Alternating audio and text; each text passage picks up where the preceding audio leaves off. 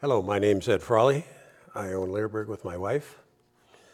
Uh, this is a question that came in through our Ask Cindy portal on the front of Leerburg.com, and I say it at the beginning of every one of these videos we do, and that is you don't have to be a customer of Leerburg to go to the Ask Cindy and ask a question on obedience, on, on healthcare, uh, on breeding, to ask us a question. We're going to answer it if we can.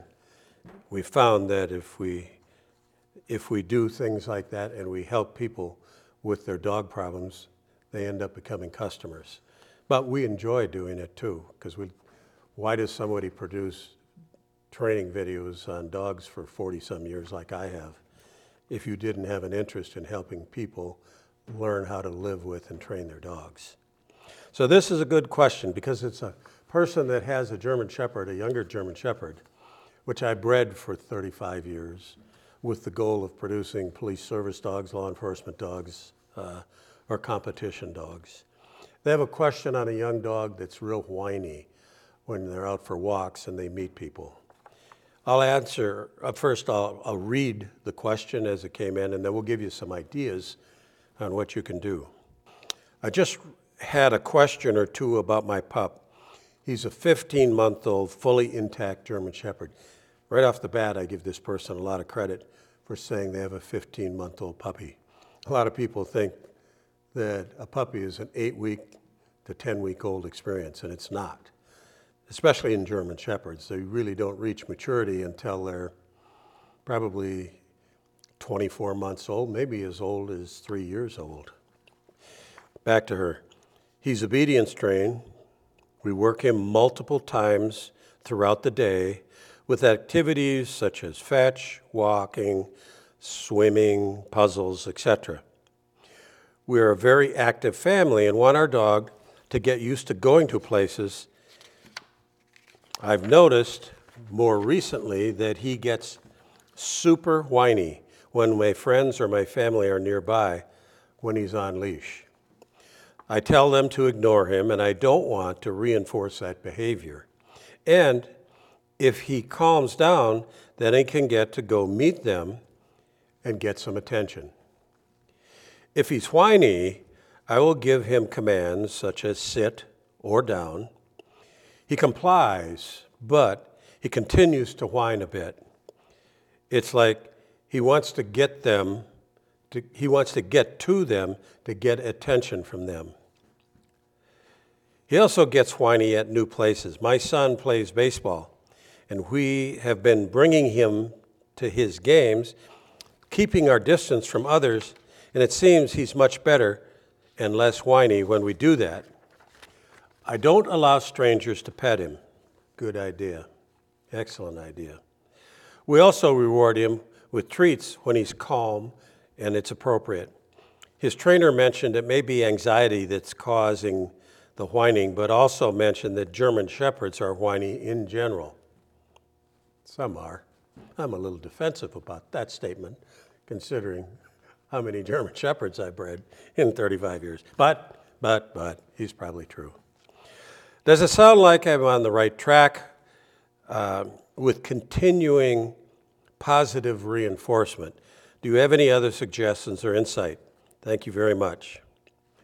Well, there are good questions, and we certainly see these, this more in younger dogs.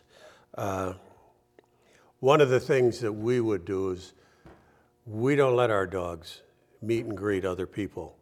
I don't care if they even know the other person when they're young like this. There's no need for you to let your dog go up and meet and greet other people. You know, there's the old there's the old confusing thing about how to socialize your dog and so many people, the majority of people trainers included, and for sure veterinarians, say, oh, take your dog out to meet and greet people in new places. Dead wrong. What we want our dogs to do when we socialize our dogs, and quite frankly, this is kind of a socializing question. What we want our dogs to do is to, be, is to go out and feel comfortable being in new locations where there are other people We want them to feel comfortable wherever we take them. And that does not mean going and meeting and greeting other people. We want our dogs to no, ignore people. We want our dogs to look at, at a, another person as a tree stump for all that matters. Because we don't know for sure what's going on in our dog's head at that moment in time. And we don't want to have an accident. We don't know if something's going to happen that's going to trigger that dog uh, frustration that could cause a problem. I'll just use that word, cause a problem. So let me go on and talk about what Cindy has to say. If you take away the greeting on leash, the whining may quickly go away or be reduced. It's a form of anxiety and frustration. But Cindy goes on to say it's typical in German Shepherds. She's raising Artie right now, who's a German Shepherd and two years old. She should know, right? She does. This can definitely accelerate. Cindy's saying this. This can definitely accelerate if he accidentally releases the dog for whatever reason and something triggers it away from the whining and into a more aggressive issue.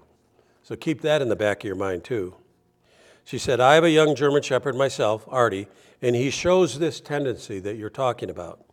She said, when she meets somebody, she asks for the dog to give her eye attention. That's what she calls it eye contact, I'm sorry. Basically, she teaches Artie not when she's meeting and greeting other people, before she goes for a walk. And it's an easy thing to teach is eye contact. Just say, look. When the dog looks at you, you mark it. When you have eye to eye contact, you mark it, give them high value food reward.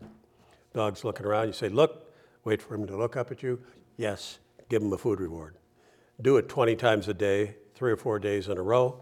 And when you say, look, the dog's going to look at you unless it's really distracted. Okay?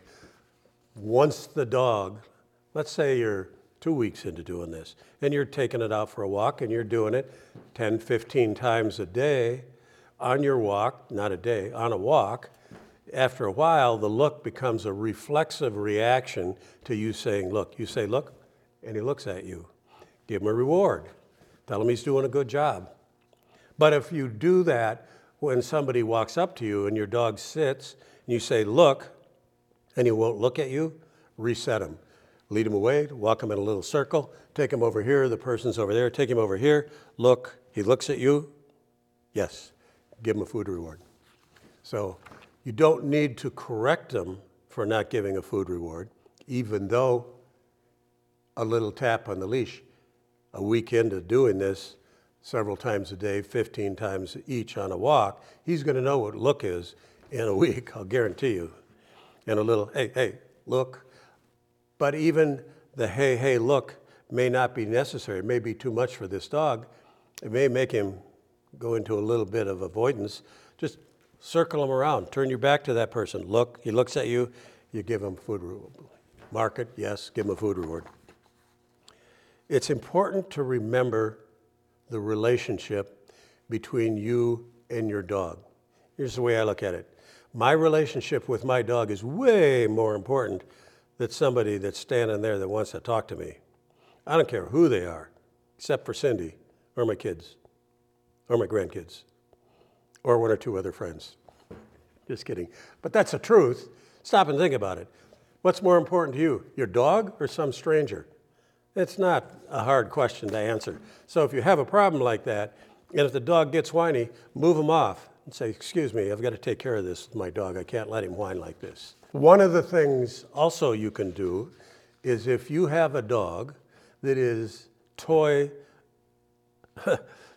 really obsessed with its toys, find out what toy it likes the best. With us, with Artie, it's these foam balls that we have, and it's these round rings that we have. Lives and dies to play because Cindy does it a couple of times a day with him, where he'll take them out and throw them. Dog will bring it back. If you have a dog that's crazy for a ball or a toy like that, let the dog. You can do two things here.